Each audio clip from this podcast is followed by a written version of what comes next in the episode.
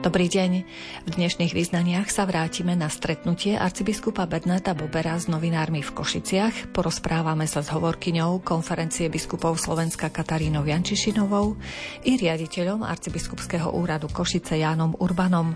Košické sestry Uršulínky zhodnotia uplynulý rok a vypočujeme si, ako sa darí žiakom na cirkevnej škole s vyučovacím jazykom maďarským v Moldave nad Bodvou. Reláciu pripravili Jaroslav Fabián, Jakub Akurátny a Mária Čigášová. Vítajte pri jej počúvaní. Aj keby ma obklúčili všetci moji nepriatelia, nechcem sa prestať dívať na teba. A aj keby som išiel tmavou dolinou, čo nemá konca, nechcem sa prestať dívať na teba. Veď tvoj pohľad dvíha správ, tvoja láska mi silu dá, tvoja ruka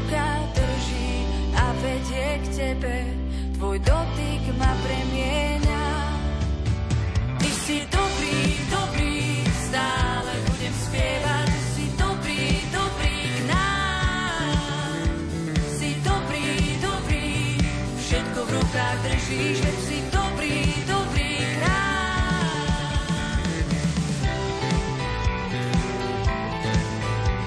Arcibiskupskom úrade v Košiciach sa začiatkom roka uskutočnilo stretnutie arcibiskupa, metropolitu a predsedu konferencie biskupov Slovenska Bernáta Bobera so žurnalistami. Podujatie sa začalo ďakovnou svetou omšou slúženou za novinárov a mediálnych pracovníkov.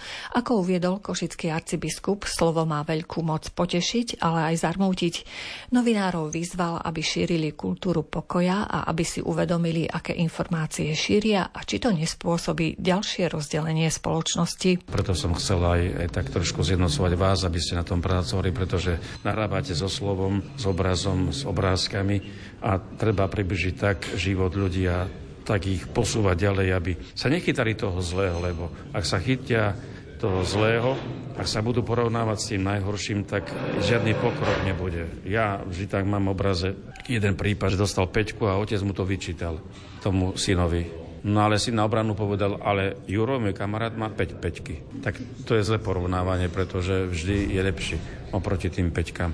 Takže ak sa budeme porovnávať so zlými, tak budeme zlí, ostaneme zlí. A toto nie je dobre. Chcel by som tak v tomto duchu nejak aj zakončiť to naše dnešné stretnutie, že prehovoriť ľuďom, ktorí vedia, čo je slovo, vedia, čo je život, vedia, čo škodí, vedia, čo človeka vynáša na dobláky, kde, kedy človek je blažený, šťastný. A mali by sme sa naozaj naučiť tu biblické. Plačte s plačúcimi a tešte sa s radujúcimi. Myslím, že to je také jednoduché keď to dokážeme urobiť a budeme na to myslieť v tomto roku, tak to bude dobre. Opýtali sme sa niektorých novinárov, čo ich oslovilo na stretnutí s arcibiskupom Bernardom Boberom. Dušan Guman, Košický štandard. Oslovilo ma pri homilii napríklad to, keď otec arcibiskup hovoril o množstve tých negatívnych správ. Pretože hoci som novinár a uvedomujem si, že tieto žiaľ negatívne správy patria medzi najčítanejšie, tak e, osobne nie som veľmi priateľom sústredovania sa na tie negatívne správy, krímy, nešťastia a tieto. Takže toto ma oslovilo. A ďalšia vec, ktorú aj v takej osobnej, aj v novinárskej rovine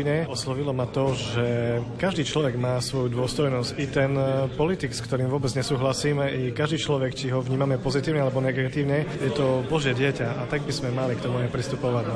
Jana Tomaškovičová, Rádio Košice. Takéto neformálne stretnutia sú stále dobrým nápadom, pretože nás to samozrejme obohacuje, ale zároveň približuje k takej vzájomnej ľudskosti a úcte a čoraz lepšej spolupráci aj s Košickou arcidiecezou.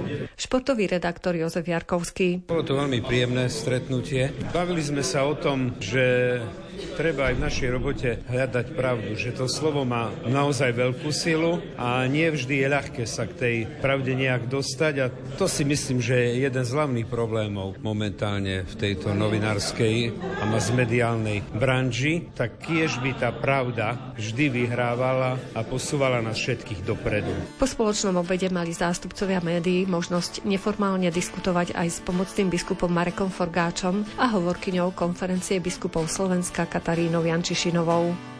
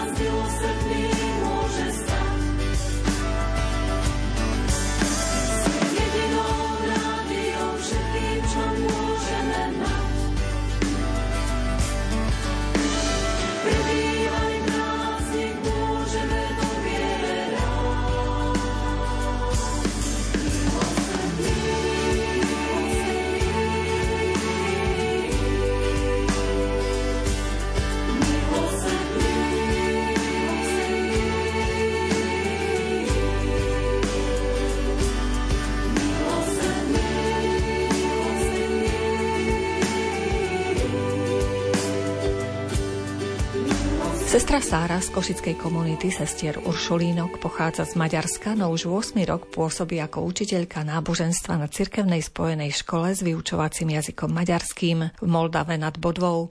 Porozprávali sme sa s ňou o škole, žiakoch, ale aj o ich duchovnom sprevádzaní. Tam máme takú spojenú školu, aj materská škola, aj základná škola, aj gymnázia. Tá škola je dosť nová, teraz je 8 rokov, že existuje. Budovy veľmi dlho sme nemali. Mali sme prenajatom tri mieste v meste a teraz druhý rok, že môžeme v našej novej budove pôsobiť. Ja teda tam učím náboženstvo pre celú školu a tak eh, snažím sa aj, aj duchovne viesť tie naše deti, aj kolegyne, kolegovia, keď potrebujú taký duchovný pomoc. A majú záujem rodičia zveriť do vašej starostlivosti vzdelávacej svoje deti na týchto jednotlivých typoch škôl? Chvála Bohu, že každý rok máme viac žiakov. Tento rok už sme začali 276 žiakom, ale že prvý rok, e, keď zakladali tú školu, mali sme ešte len 54 napísané. Tak to pekne tak rozvíjame sa. Mm-hmm. A spolupracujete treba aj s tamojšou moldavskou farnosťou alebo kňazom tam pôsobiacím, že nejaké spoločné aktivity máte? Jasné. Náš pán dekan Bartolomej Gábor. On je aký e, duchovným raditeľom našej školy a každý týždeň gymnazisti majú omšu v kostole a, a našom škole tak e, každá trieda základnej školu má triedna omša. To raz za pol roka, ako vojde, tak e, pán dekan rada chodí k nám. Máme aj takú veľké celoškolské umši. Máme aj spovedanie aj pred Vianocami, pred Veľkanoc. Máme aj každý rok taký, že celoškolský púť. Minulý rok sme boli v Čikšomio, čo je v Rumunske taký náš taký veľký putnický miesto. Predtým sme boli na Eucharistický kongres. Tento rok chystáme do Maďarska pri Segedi, kde Šára Šalkaháci robila svoj noviciat. Koľko pedagógov tam pôsobí a aj nepedagogických pracovníkov v tejto vašej škole? Pedagogicky zamestnáno máme okolo 40. Keď tak chodíme raz za rok na spolu duchovné obnovy, tak a organizujem, tak viem z toho, ale celá škola ako s kuchárkami a upratovačkami asi do nejaký 50-60 sme. Vravíme, že to je škola s vyučovacím jazykom maďarským, čiže tam prichádzajú deti, ktoré vedia ten maďarský jazyk, alebo môžu prísť aj tie, ktoré sa chcú naučiť, treba po maďarsky. Väčšinou sú deti, ktoré už vedia po maďarsky, ale máme aj deti, ktorí e, slovenskí rodiny prídu a možno, že len otec, lebo mamina rozpráva po maďarsky a tu v našej školy sa naučia. Ale teraz máme taký vynimočnú situáciu, že jeden žiak prichádza z Talianska. On vôbec nevie po maďarsky. Jeho mamina vie, s kým že žili doteraz tam Taliansko a teraz prichádzajú, tak chce, aby tak príde do našej školy tak eh, on sa musí naučiť aj po maďarsky, aj po slovensky teraz, pretože u nás eh, žiaci tak eh, učia aj po slovensky, samozrejme. Mm-hmm. Že k tej jeho taliančine pribudnú naraz dva jazyky na území Slovenska. Áno, teda pretože my ako učiteľia veľmi nevieme po taliansky, tak e, po anglicky rozprávame s ním zatiaľ. S kým sa nenaučí po maďarsky, tak už budeme štyri jazyky na konci. Čiže na vašej škole sa aj vyučuje angličtina napríklad? Áno, aj angličtina, aj nemčina sa učia žiaky. Čo je pred vami? Aké aktivity? Viem, že škola to nie je len učenie, ale určite aj rôzne mimoškolské aktivity, rôzne podujatia, výlety. Práve idú na lyžiarské vyučovanie, tak týždeň budú v Tatrach. 42 žiakov idú a potom aj my máme karnevál, čo také väčšie čakajú na nás. Birmovania tento rok to e, slávime každý druhý rok, tak tento rok budeme mať sveté prvé príjmanie. A potom ešte, čo je také väčšie, že náš pán dekan bude mať e, jubileum 50 rokov svojho kniastva, tak to bude taká veľká slávnosť pre nás. Ešte niečo sa udeje? Na začiatok máji chystáme aj na puť, na taký celoškolský, do Maďarska pri Segedy, kde blahoslavená Saraša Kahazi mala noviciat. Tam oni majú aj peknú relikviu sestry Sári, tam chceme mať e, svetú omšu a potom ideme aj tam okolí pozerať také pekné mesto, napríklad Opustaser, kde je pre nás taký historický mesto, alebo do Segedy. Ako sa darí vašim študentom? Sú úspešní treba na nejakých olimpiádach? Ja viem, že vašim cieľom je ich, z nich dobrých ľudí vychovať, ale keď sa pozrieme cez tie výsledky školské? Áno, hlavný cieľom je to, aby budú pekný život, ale sa aj pekne sa učia, chvála Bohu. Tak eh, teraz aj z matiku vyhrali matematiku takým súťaže. Z matematiku idú na súťaže aj do Maďarska, aj tu na Slovensku na Olympiáde pôsobia. A jazyky boli teraz v anglickom olympiáde v gymnázie. Mali sme druhé a tretie miesto žiaky a v základnej škole tretie miesto získali. Idú ešte aj nemeckým jazykom, to ešte nebolo, tak to ešte neviem povedať ale že e, pekne hlavne, že po maturity, ako sa darí im, tak e, veľmi sa tešíme, že máme skoro celom svete žiakov. Máme jedného žiaka, ktorý teraz v Dánii sa učí ekonómiu, veľmi pekne sa študuje. Do Maďarska idú viacieri študovať, ale že aj tu na Slovensku, ale aj v Práchy máme po maturite, tak tešíme sa nich. Ak môžem byť taká osobnejšia, vy ste tu 8 rokov, rozprávate výborne po slovensky. Kde ste sa to naučili? Kto vás učil? Aký spôsob ste našli, aby ste zvládli zložitú slovenčinu? Na začiatok tak eh, som hodila na kurz slovenčinu do Bratislavy, ešte som bývala tam, ale že určite aj veľa robila aj to, že sestrami tak každý deň eh, rozprávame a modlíme sa spolu. Čiže to vám pomohlo pri tom zvládaní slovenčiny? Áno, určite veľa. Že tak, oni tak pomôžu, keď niečo neviem tak vysloviť, alebo nespomenúť na, na slovičkách, tak vždy pomôžu rada. Nie každý môže prísť ku šťastiu len tak. Nie takých, ktorí by mohli všetko mať. Musíme zdolať naše limity a držať spolu ja i ty. Nech každý môže o nás oprieť sa. Vytrvalosťou byť prikrytý, nehambiť sa za pocity, o požehnanie prosiť nebesa. Intenzívne sa pokúšame meniť svet a nevzdávať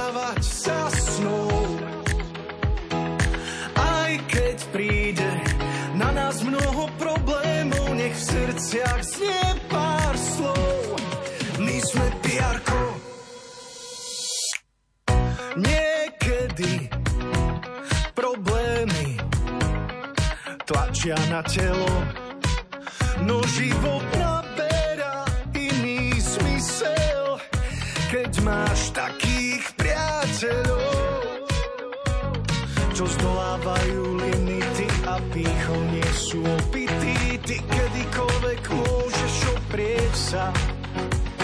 Vytrvalosťou sú prikrytí, nehambia sa za pocity.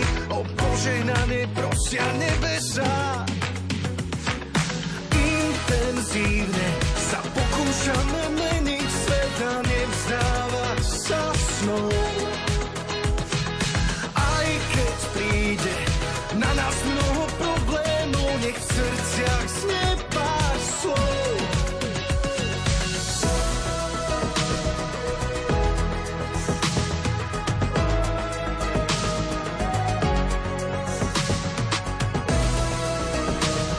Začiatok nového roka je obdobím, kedy sa zvykne zhodnotiť ten uplynulý rok, aký bol, čo dobré aj menej príjemné so sebou priniesol. S redakčným mikrofónom v ruke sme požiadali riaditeľa arcibiskupského úradu Košice Jána Urbana o krátke zhodnotenie roka 2023. Aké udalosti ho sprevádzali? Uplynulý rok na úrade Košickej arcidiecezy bol rôznorodý.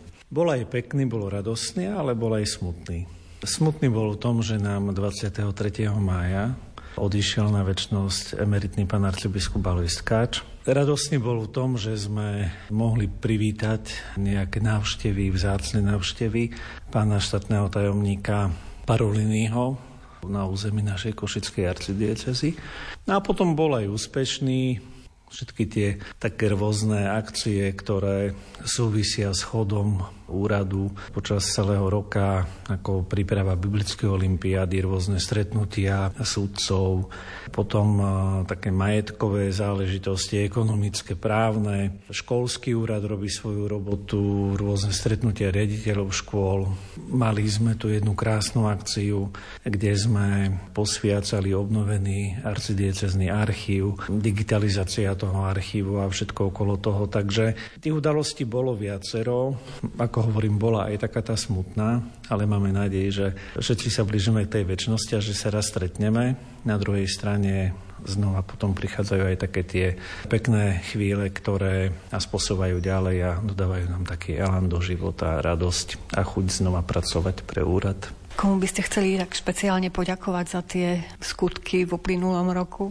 Špeciálne by som chcel poďakovať vlastne každému, pretože ja si vážim prácu od pána arcibiskupa až po, nechcem povedať, že poslednú upratovačku, ale až po naozaj toho posledného človeka, ktorý tu nejakým spôsobom funguje, či už na nejaký čiastočný úvezok, alebo na celý, že tu prichádza dennodenne, pretože jedno bez druhého to nejde. Potrebujeme mať aj všetko pripravené aj po tej materiálnej stránke, ale potrebujeme mať aj práve tú nápaditosť, potrebujeme mať ľudí, ktorí majú trošku možno takú tú víziu dopredu, mnohé veci vychytať, všetky tie nuancy, ktoré možno by boli problémové, to je zase práca majetkárov, právnikov a tak ďalej. Takže ono každému jednému človeku chcem poďakovať a vlastne ja som vďačný za to, že prichádza sem a vlastne zodpovedne pristupuje k svojmu poslaniu a povolaniu.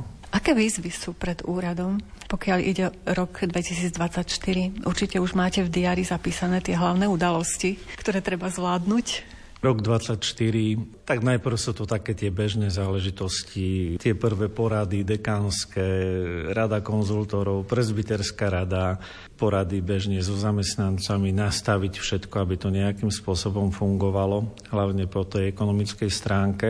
A potom budú udalosti, ako sú, máme arcidieceznú púť do Lourdes, ktorú organizujeme v máji. Potom bude veľmi pekná udalosť, alebo taká milá, 50 rokov si pripomenieme od kňazskej vysviacky pána arcibiskupa Bernarda a na jeseň by sme si chceli pripomenúť 220 rokov od vzniku Košickej arcidiecezy. Také tie menšie veci alebo tie sporadické programy, ktoré budú všetky tieto záležitosti nejakým spôsobom doprevádzať, tak potom budeme aj zverejňovať na našej stránke.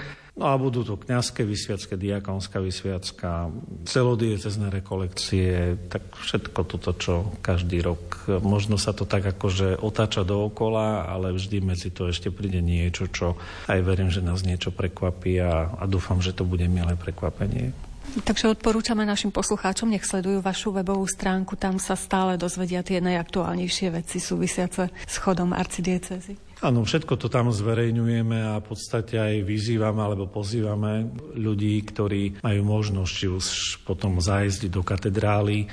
Teraz mi prišlo tak na um, že vždy v máji je Deň rodiny, kde sa pán arcibiskup stretáva s jubilujúcimi manželmi, ktorí oslavia v máji alebo v tomto kalendárnom roku 25 rokov manželstva a vždycky v oktobri je potom stretnutie s pármi, ktoré si pripomínajú v tomto kalendárnom roku 50. a vyššie jubileum svojho manželského života. Sú to veľmi milé a pekné stretnutia, takže e, nech sa tí jubilanti nehambia na toto prihlásiť, ale naozaj nech prídu do našej katedrály práve na toto stretnutie. Myslím že to bude pre nich taký požehnaný čas.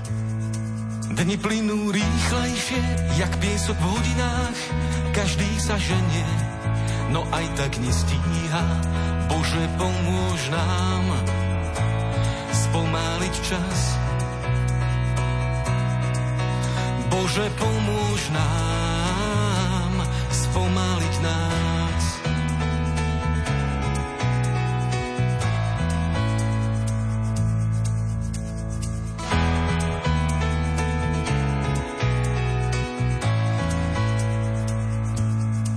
Kto včera vyhrával, zajtra už nemusí istoty sveta rozbité na kusy v spleti otázok.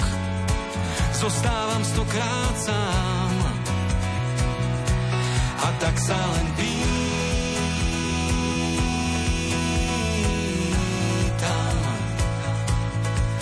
jak svietiť tam, kde víťazí pícha,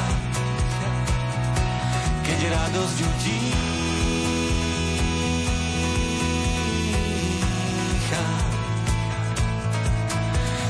Kráčať, pokiaľ vládzem a dýcham. Dni plynú rýchlejšie, jak piesok v hodinách a všetko márne nás denne objíma. Bože, pomôž nám vrátiť sa včas. Bože, pomôž nám späť cestu Absurdné vojny, zbraňou sú slova, vyzlečú priateľa, pravda je holá. Šťastie nenájdeš v nešťastí iného. A tak sa len pýtam,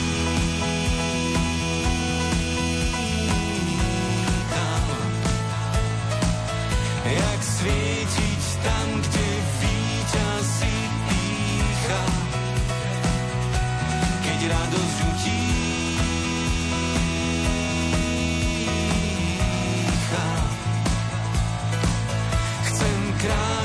pokiaľ vládzem a dýcham.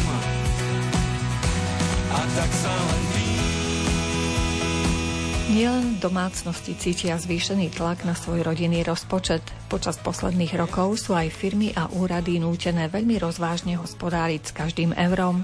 V rozhovore s riaditeľom arcibiskupského úradu v Košiciach Janom Urbanom nás zaujímalo, ako toto ekonomicky náročné obdobie zvláda samotný úrad. Ekonomická záležitosť sa týka každého jedného človeka, nevynímajú ani úrad, ako je diecéza alebo arcidiecéza. To isté aj každá jedna farnosť. Je samostatný právny subjekt. Najviac problémov nám spôsobili práve energie, pretože tie nám vyleteli niekoľkonásobne hore.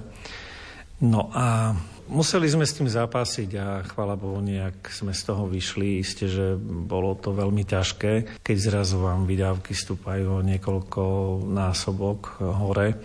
My ako dieceza dobre, tak kde sme ubrali a museli sme tie energie nejako zvládnuť. E, horšie na tom boli niektoré farnosti, hlavne keď sú to maličké dedinky, kde tých ľudí je menej, e, predsa aj ten príjem je menší, aj to osadenstvo je už staršie, ale aj s nejakou takou pomocou a pomaly, pomaly vlastne tie farnosti nejako sa dostali do takej ažurity pokoja, aj keď myslím si, že zvládajú to veľmi, veľmi náročne, ale pomaličky si na to zvykajú, lebo čo nám neustáva, len e, prijať tie ceny také, aké sú a oni už asi nižšie nebudú. Už len e, nastaviť to po tej ekonomickej stránke tak, aby sme tieto veci dokázali zvládnuť. Čo je možno také trošku z môjho pohľadu také smutné, že vždy zápasíme aj s tou finančnou stránkou, ja neviem, štát versus církev a tie pohľady rôznych lajkov sú na to také všelijaké. Ja len by som toľko povedal, že kňaz, ktorý má 6 rokov vysokej školy a v podstate je na úrovni skoro minimálneho platu, človeka, ktorý možno má len základné vzdelanie, čiže ani tam sa tie koeficienty nedajú narátavať, lebo, lebo na to nie je.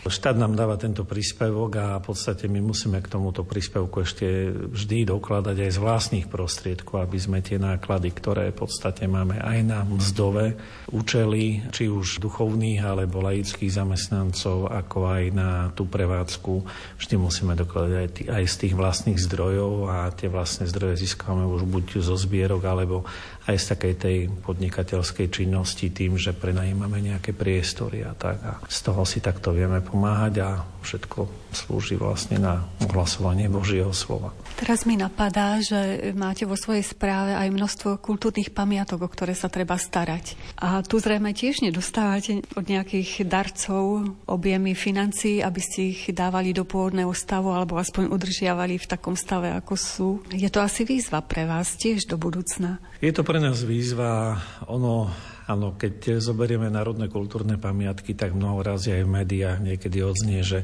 církev je neskutočne bohatá, pretože vlastní mnoho razy nevyčísliteľné hodnoty práve v tých e, národných kultúrnych pamiatkách. Len žiaľ, už nikto si nepovie to B, že údržba obnova, renovácia tých národných kultúrnych pamiatok stojí neskutočné peniaze. Samozrejme chce to aj dobrých remeselníkov, ktorí sú zase na druhej strane aj finančne nároční, ale áno, patrí im to, pretože takýchto ľudí nemáme veľa. Musia to byť e, zruční remeselníci a mnoho razy sú to až sochári alebo proste kamenári, ktorí práve tieto národné kultúrne pamiatky vedia zrekonštruovať a zreštaurovať. No ale toto všetko stojí peniaze a už nikto si neuvedomuje to, že církev toto všetko robí z tých vlastných zdrojov a v konečnom dôsledku to je zo zbierok tých ľudí, ktorí na to prispievajú. Isté podarí sa nám niekedy získať možno nejaký grant e, alebo nejakú pomoc zo zahraničia alebo osloviť nejakého dobrodinca alebo proste firmu, spoločnosť, ktorá nám nejakým spôsobom vie pomôcť aj vyššou čiastkou. Ale toto všetko viac menej si platia tí ľudia sami, alebo tá církev si to všetko nejakým spôsobom dáva do svojich nákladov a zháňa tieto peniažky a slúži to všetkým. Slúži to turistom, slúži to tým ľuďom, ktorí v tom meste žijú, slúži to ako reprezentácia vlasti štátu, mesta, pretože ja len poviem takýto príklad, keď príde, ja neviem, prezident e, francúzsky alebo proste nejaký štátnik, veľvyslanec, diplomat, e, dajme tomu do takých košic, no tak prvé, čo idú navštíviť, je dom svätej Alžbety. Isté to nie je ani stielarena, ani nejaká iná pekná budova, architektonicky pekná, ale vlastne práve idú sa popíšiť alebo ukázať to národné bohatstvo. A to národné bohatstvo spravuje církev alebo je vlastníkom církev, ale samozrejme na druhej strane aj musí finančne toto všetko zabezpečiť. Čo by ste zaželali svojim kolegom, ale možno aj našim poslucháčom, takto ešte v podstate na Prahu toho nového roka? Ja by som im poprial hlavne, aby mali pokoj v srdci. To je dôležité. Keď máme pokoj, tak po väčšine pokojný človek je aj zdravý, alebo je tak duchovne vyrovnaný a zmierený so všetkým, čo mu život prináša. Potom pevné zdravie, radosť mať okolo seba dobrých ľudí, dobrých priateľov, pretože s dobrými ľuďmi a s dobrými priateľmi vieme zvládať aj tie krásne chvíle, radosné, ale aj tie ťažšie, pretože nás podržia. No a pracovať na spáse svojej a na takej prosperite celej spoločnosti, pretože ja niekedy mám pocit, že sme strašne takí zo všetkého zúfali, v ničom nevidíme dobro, v ničom sa nevieme už potešiť, tak naozaj, aby sa nám vrátil naspäť úsmev na tvár a radosť do srdca.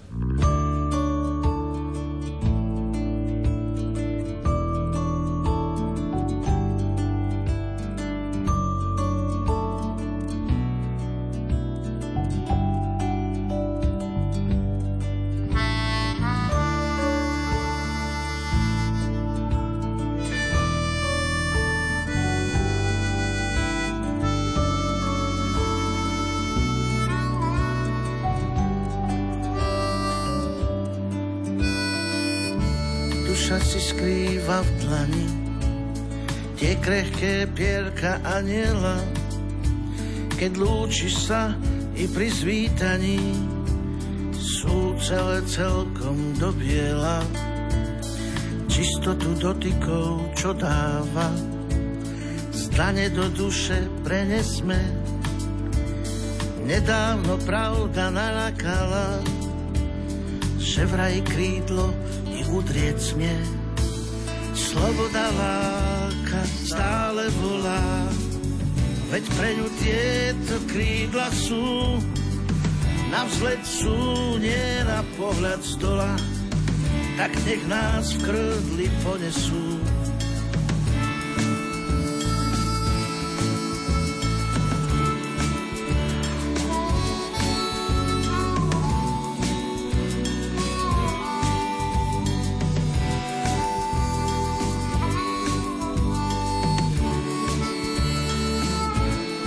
Za uplynulým rokom sa v nasledujúcich minútach obzrieme so sestrou školastikou z košickej komunity sestier Uršulínok. Tak na jednej strane bol taký všedný každodenný, ale na druhej strane bol pre nás takým jubilejným rokom. My sme minulý rok slavili 325 rokov príchodu sestier Uršulínok do Košíc. Toto jubileum sme si pripomenuli 21. oktobra. Bolo to priamo na sviatok našej patronky svätej Uršule. Takže spolu aj s e, našimi známymi, priateľmi, s e, spoločenstvom rodín, ktoré sa tu stretáva už asi 30 rokov pri našom kostole, pozvanými hostiami sme toto jubileum tak e, slavili. Jubileum je časom, keď sa treba zastaviť, možno zhodnotiť, tak teraz sa pozeráme na uplynulý rok, tak my sme s takou ďačnosťou pozerali na tých 325 rokov, s ďakou sme spomínali aj na naše sestry, ktoré boli to odvážne sestry, ktoré v tom roku 1698 sa rozhodli z Bratislavy, že prídu do Košíc. Keď pozrieme na tú dobu, tak to bola vlastne aj diálka, bolo to niečo neznáme. Určite nemali informácií, kde sú Košice, ako to tam funguje. A my sme sa aj pri tom jubileu dozvedeli takú novinku od nás, že my sme boli prvá ženská rehoľa, ktorá začala pôsobiť v Košiciach. Takže aj sme sa niečo nové od nás predsa po tých 325 rokoch dozvedeli. To bola novinka pre súčasné sestry. My tu pôsobíme tých 325 rokov. Sestry, keď prišli do Košíc, boli tu pozvané k tomu, aby sa venovali dievčenskej mládeže, pretože boli tu reholníci, ktorí sa venovali chlapcom chlapčenskej mládeže ale potrebovali aj niekoho pre tie dievčatá. A keďže sestry Šulinky už pôsobili v Bratislave, mali tam dobre meno vybudované, tak na základe toho bola predstavená kláštora v Bratislave poprosená, že či pošlu aj nejaké sestry do Košic. Tej prozbe sa vyhovelo a zaujímavosťou je aj to, že sestry do Košic boli vybrané losovaním. Čiže vylosovali sa sestry, ktoré sa zbalili. V kronikách sa píše taká veľmi pekná vec, že predstavená Bratislavského kláštora im zabalila látku na habity, potrebné veci pre kaplnku, základné veci, aby sestry mali. Dala im základnú výbavu a tak sestry prišli do Košic. Sestry hneď po roku pôsobenia v Košiciach, sestry prišli tu na Mesiarskú ulicu, kde dostali dva domčeky a oni začali si postupne prikupovať domy na tejto ulici. Tiež dostali od mesta k dispozícii, to bol bývalý kalvinský kostol, ktorý sestry potom tiež postupne začali opravovať a začali ho používať pre svoje potreby. Hneď po roku pôsobenia sestry začínajú tým, že boli tu pozvané k tomu, aby sa venovali tej mládeži. Sestry pôsobili v školách, takže založili tu hneď po roku prvú základnú školu, ktorú po roku otvárajú, otvárajú nejaké triedy a tak postupne časov, postupne v prierezom tej histórii sestry otvorili aj gymnázium, učiteľský ústav tu bol pre dievčata, takisto hospodárskú školu otvorili. Takže sestry s tým poslaním, s ktorým prišli, stále ho plnili a myslím si, že do dnešnej doby stále plníme toto poslanie a venujeme sa tej mládeži, či už v tých školách, alebo už mimo tých škôl. My konkrétne tu v Košiciach sa venujeme aj stredoškolskej mládeži, vysokoškolskej mládeži. Máme tu spoločenstvo, ktoré tu asi 30 rokov pôsobí pri kostole, sa tu už vystriedali rodiny, v súčasnosti už k nám prichádzajú rodičia s deťmi, ktorí tu začínali ako malé deti, takže sa nám tu už vystriedali mnohé generácie. Nie len sestry sa striedajú v kláštore, ale aj tie generácie, ale stále to funguje, že skutočne, že kvôli čomu tu prichádza, že ten Kristus je ten, ten prvoradin, ten pramen, z ktorého my máme čerpať, my ho odovzdávame a tak tie rodiny tu prichádzajú, aby, aby sme sa tak spoločne stretávali a tak možno aj svedčili o tom Kristovi, o tej vzájomnej láske. Chcem žiť podľa Tvojej vôle, chcem žiť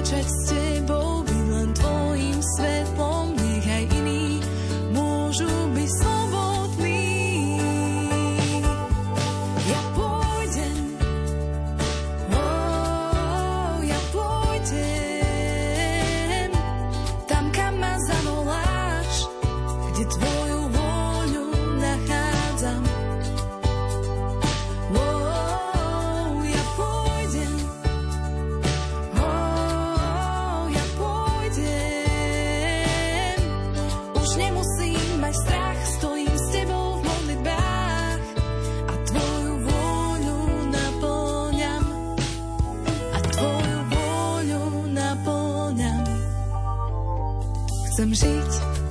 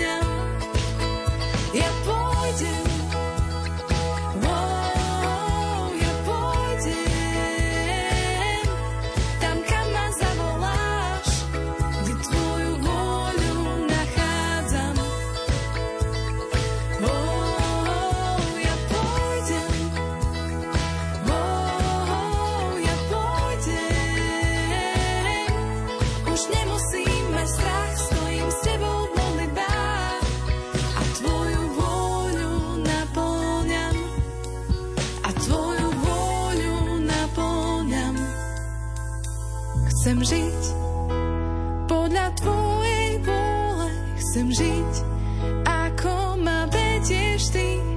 Chcem kráčať s tebou, byť len tvojim svetlom, nech aj iní môžu byť slobodní. Od 1. augusta má konferencia biskupov Slovenska prvýkrát vo svojej histórii v pozícii hovorcu ženu. Stala sa ňou Katarína Jančišinová. Nová profesia zmenila jej do vtedajší rodiny aj pracovný rytmus. V rozhovore sme sa vrátili k tomu, ako prijala informáciu, že bude pracovať v tejto pozícii. Už je to celkom dávno, 12. júna pred 5 mesiacmi, kedy má biskupy Slovenska zvolili za hovorkyňu. Takže ešte sú tie emócie možno niekedy čerstvé, ale už je zase niekoľko mesiacov za mnou. Bolo to prekvapenie, to som pre všetky médiá, keď sa ma pýtali, hovorila. Určite, že áno a potrebovala som si predtým nechať čas aj na rozmyslenie, pretože samozrejme bola to len informácia, otázka, nebolo to rozhodnutie, to prišlo až na samotnom zasadnutí, plenárnom zasadnutí konferencie biskupov Slovenska. No a do poslednej chvíle som nevedela, že či teda áno alebo nie, ale keď hovorím o tom rozlišovaní, ktoré predchádzalo tomu rozhodnutiu, tak naozaj to bolo pre mňa také zodpovedné rozlišovanie pred Bohom a cítila som, že je dôležité ho vyhodnotiť zodpovedne a hľadať naozaj to, čo Boh do mňa v danej chvíli chce. A prišla istá chvíľa, kedy som vo vnútri cítila jasnú odpoveď od Boha, aby som tú službu, ak ma teda zvolia biskupy, aby som ju na seba vzala, aby som ju prijala skutočne ako takú službu pre církev. A postupne som do toho sa dostala, dostávam a som naozaj vďačná za to, že je predo mnou hoci nie malá výzva, ale zase vidím, že som obklopená prijatím, ľuďmi, ktorí um, ma podporujú, sprevádzajú a odhodlania dobrá vôľa si myslím, že tiež robí veľa. Myslím si, že to asi dosť radikálne zmenilo život váš a vašej rodiny. Určite áno. Tá práca si vyžaduje naozaj, nepoviem 24 hodín denne, ale vyžaduje si určite viac hodín denne ako možno moja predošlá alebo moje predošlé práce. Predtým som pôsobila ako učiteľka cudzích jazykov a slovenského jazyka, už dávnejšie teda, alebo lektorka cudzích jazykov, takisto v jazykových kurzoch a hlavne to posledné obdobie som pracovala pre knižné vydavateľstvo Takže tá práca bola predovšetkým s veľkými, dlhými textami. Pracovala som buď ako prekladateľka, aj ako editorka textov. Takže určite bol to viac taký čas strávený nad slovom, nad textami, korektúry textov, preklady a veľakrát aj v tom tichu. A v samote teraz je to viacej o tých vzťahoch a je to o komunikácii neustálej, byť k dispozícii. Samozrejme, vyžaduje si to tú promptnosť, vyžaduje si to aj poradiť sa, vedieť počúvať, hoci je to teda pozícia hovorcu, hovorkyne, ale je to podľa mňa hlavne o tom nastavení vnútornom, že ak som to vzala ako službu na seba, tak som ochotná a cítim aj takú vnútornú silu, poviem to tak, ísť ďalej každý deň a cítim aj veľkú oporu v manželovi, v rodine, ktorí ma v tom podporili a sú pre mňa naozaj takou každodennou podporou. Ktoré sú také najťažšie témy alebo otázky novinárov, žurnalistov, keď sa na vás obracajú, nad ktorými musíte naozaj dlhšie rozmýšľať, aby teda tá odpoveď bola čo najpresnejšia, najpravdivejšia. Ktoré sú to témy, oblasti? Témy týkajúce sa človeka. Vidím, že toto sú témy, ktoré budú vždy aktuálne, sú možno aktuálne o to viac dnes, keď sme v čase aj nepokojov, veľkého vypetia, takej silnej, naozaj hlbokej polarizácie spoločnosti za hranicami našej krajiny zúri vojna, rozbiehajú sa a rozbehli sa nedávno ďalšie bolestné vojnové konflikty. A ja myslím, že to je tiež jedna palčivá téma komunikácia ako taká. Aby naozaj človek dokázal prijať odlišnosť, dokázal sa vyrovnávať s priateľom možno aj tým, kto má iný názor a nevstupoval s ním neustále do konfliktu. Aby sme vedeli byť zmierliví, otvorení a zároveň pevne zakorenení vo svojej vlastnej identite. Vy ste, ak môžem prezradiť, súčasne členkou hnutia Fokoláre. Pomáha vám to členstvo vo vašej práci, vo vašej rodine, vo vašom živote všeobecne? Veľmi mi pomáha. Ja už ako mladé dievča som sa snažila a snažím dodnes žiť tento, ako ho volala aj zakladateľka Kiera Lubichová, ideál jednoty, ktorý spočíva na veľmi jednoduchom princípe snažiť sa žiť vo vzájomnej láske a dávať priestor vo vzťahu medzi ľuďmi tomu tretiemu, kto je naozaj Boh, ktorý môže prebývať vo vzťahoch, ktorému máme vytvárať priestor, pretože On je ten, kto robí veci nové. Pre mňa je to vždy a vždy bolo, a dodnes to tak je, veľkou školou lásky. Som vďačná hnutiu Fokoláre, pretože ma vlastne sprevádzalo aj tým môjim duchovným rastom, ale aj takým ľudským dozrievaním. Vždy som bola v priamom kontakte s mnohými inými národmi, s mnohými kultúrami, čo si myslím, že je veľkým obohatením. Práve možno, keď hovoríme o tej dnešnej vyostrenej polarizácii, o tej neochote niekedy sa počúvať, príjmať. Keď sa človek od mala alebo od mladosti stretáva s tou pestrosťou názorov rôznych národov, pohľadov, tak si myslím, že je taký možno viac flexibilný a snažím sa taká byť aj v tých jednotlivých vzťahoch, ktoré ma obklopujú. Nebyť presvedčený možno skalopevne o svojich schémach mentálnych, ale byť naozaj taký otvorený mysľou, ale stále pripomínam aj to pevne zakorenený, čo pre mňa ako kresťanku znamená byť pevne zakorenená v Bohu. Láska je tu, je verná, pravdivá. Láska je večná, stále v tebe prebýva.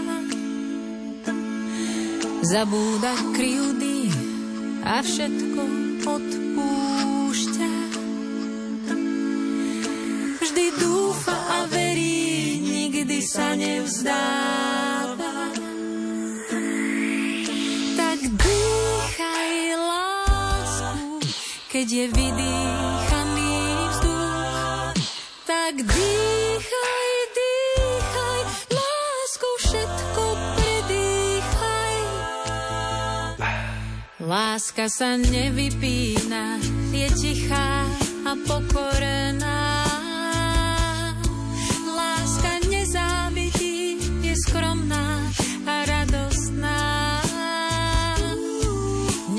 Hádže kameňom, aj keď je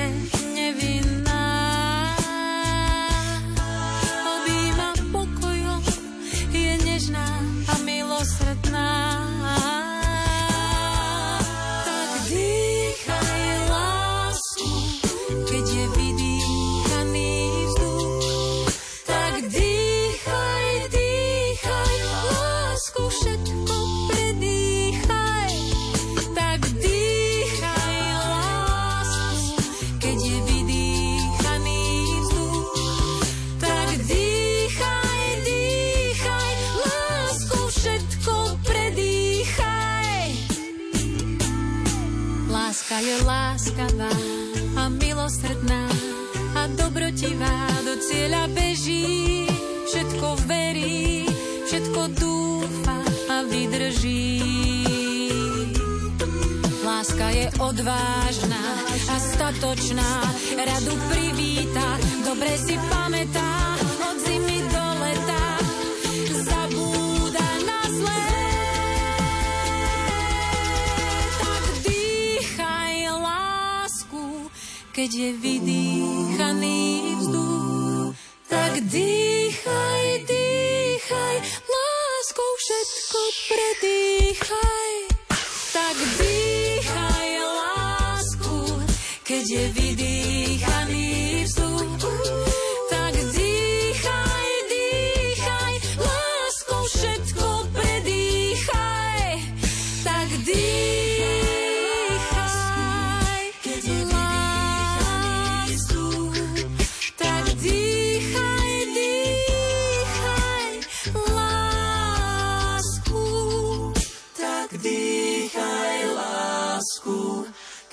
vydýchaný vzduch. Tak dýchaj, dýchaj lásku. Ako sa sa vám darí sklbiť všetky tie svoje profesie, to nazvem profesia hovorkyne, členka hnutia Fokoláre, profesia mamy, manželky? Určite to nie je teraz také jednoduché možno, aké keď sa obzriem spred pár mesiacov späť, pretože naozaj to tempo práce sa mi zvýšilo, aj čas, ktorý si vyžaduje táto práca, aj moju mentálnu pozornosť na druhej strane vždy som vravela, že povolanie samo o sebe je jedno. Pre mňa to aspoň tak je a je to povolanie k láske. Určite žijeme každý tú svoju prácu, to svoje poslanie, tú svoju rolu, či už manželky, matky, v rôznych obdobiach. Keď je žena na materskej, čo som aj ja bola dlhé obdobie, tak to tiež obnáša istú a nie malú námahu. A všednosť sa zdá byť rutinná, rovnaká, potom prídu nejaké zmeny, príde práca. Teraz je to pre mňa táto práca na isté obdobie a myslím si, že sa len treba vedieť prispôsobiť, ale hlavne mať podporu. A tu cítim, že mám. A takisto ten úmysel, že to jedno povolanie je len jedno povolanie a to je povolanie k láske. Čiže čokoľvek robíme, či je to tá obyčajná práca doma, neviditeľná, umývanie riadu, hranie sa s deťmi, alebo je to aj teraz v tejto chvíli, ako sa vyžaduje odo mňa práca hovorkyne, má byť robená a snažím sa o to s postojom lásky, s postojom úprimnej komunikácie a zároveň z toho duchovného pohľadu vidím, že v tejto chvíli to Boh do mňa chce. Tak robím túto prácu. Príde iná chvíľa a budem robiť inú prácu. Ale uvedomujem si, že hľadať tú harmóniu v tom súlade všetkých týchto možno pozícií alebo tých rolí, ako som povedala. Isté, vyžaduje si to teraz z mojej strany taký čas. Som v bode, kedy harmonizujem alebo sa snažím nastaviť si na novo svoj život, pretože deň má naozaj len tých pár hodín a niekedy by sa zišlo aj viac, ale na druhej strane vedieť aj useknúť. Vedieť si nastaviť hranice. Vedieť povedať potrebujem pomoc. Alebo teraz v tejto chvíli nevládzem. Prijať aj svoju vlastnú krehkosť a nebať sa víziou. Učím sa aj ja. Keď sme sa dotkli aj tej témy rodiny, nemáte aj vy taký pocit, ako keby už nebola v centre pozornosti spoločnosti tá rodina? Ja myslím, že téma rodiny vždy si bude vyžadovať viac pozornosti. Je samozrejme doba, kedy rodina e, nemá dostatočnú možno podporu zo všetkých strán, ale nemyslím si, že rodina nemá budúcnosť pretože naozaj zo vzťahu mamy, otca a detí žije nakoniec celá spoločnosť. Ja som vždy vravela, aj keď som bola tie nie krátke roky na materskej, že to sú najkrajšie roky, pretože sa práve vtedy vytvára, dotvára a formuje tá ľudská osobnosť, ktorú nakoniec tá rodina daruje stále len spoločnosti. Takže ja rodine neskutočne fandím, stále jej verím a verím, že naozaj má stále čo povedať tejto spoločnosti a spoločnosť ju potrebuje ona to dobre vie. Takže určite treba hľadať prieniky so spoločnosťou. Treba ich hľadať, sú to sociálne témy, témy, ktoré sú podporou pre rodinu, ktoré sú podporou pre chudobných, áno aj pre rodičov, samoživiteľov napríklad, pre vdovcov, vdovy, pretože všetci nakoniec sme súčasťou nejakej rodiny. Všetci sme vyšli z rodiny a všetci tam patríme. Takže len nevzdávať to a aj cirkev si myslím, že má stále to svoje veľké poslanie a to je práve to sociálne, pripomínať spoločnosti, stavať do centra pozornosti človeka, jeho vzťahy. A v tomto zmysle e, už robí cirkev veľa, niekedy to len treba možno vedieť viac zviditeľniť, ale určite stále neprestať pripomínať krásu rodiny a jej poslanie. Čo by ste zažali našim poslucháčom, ktorí sú teraz súčasťou nášho rozhovoru a počúvajú to doma? Sme v novom roku, tak ja si myslím, že v každom roku sú isté predsavzatie v živote každého, aby sme tie predsavzatia vždy sústredili na toho, koho máme vedľa seba. Aby sme nežili pre seba. Aby sme čokoľvek dobré, čo cítime, že môžeme urobiť, aj urobili. Aby sme boli veľmi konkrétni v láske lebo zvyknem hovorievať, že láska, ktorá nie je konkrétna, nemá konkrétne vyznenie, tak vlastne ani nie je láskou. Tak aby sme nezabudli, ako nám pápež pripomína pápež František, že máme ruky a nohy a srdce, ktoré potrebujú konkrétne sa dotýkať, konkrétne vecami hýbať a zanechávať za sebou veľa, veľa lásky.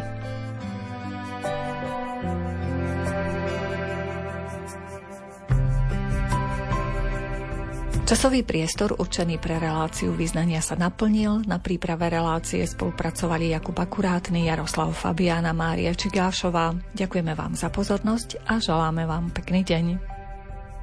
My prosíme ťa, Pane, daj nám požehnanie a zachráň nás od prázdnych ciest.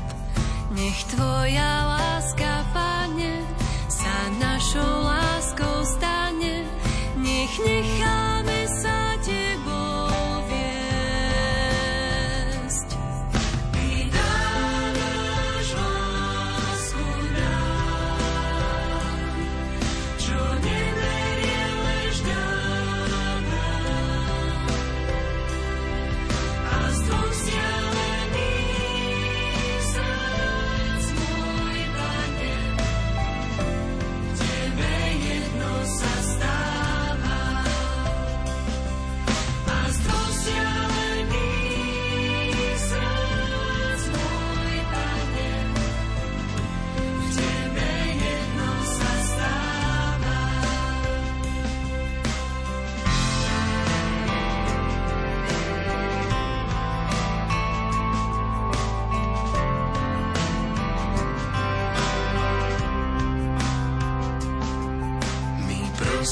prosíme ťa, Pane, daj nám požehnanie a zachráň nás od prázdnych ciest. Nech Tvoja láska, Pane, sa našou láskou stane, nech necháme sa Tebou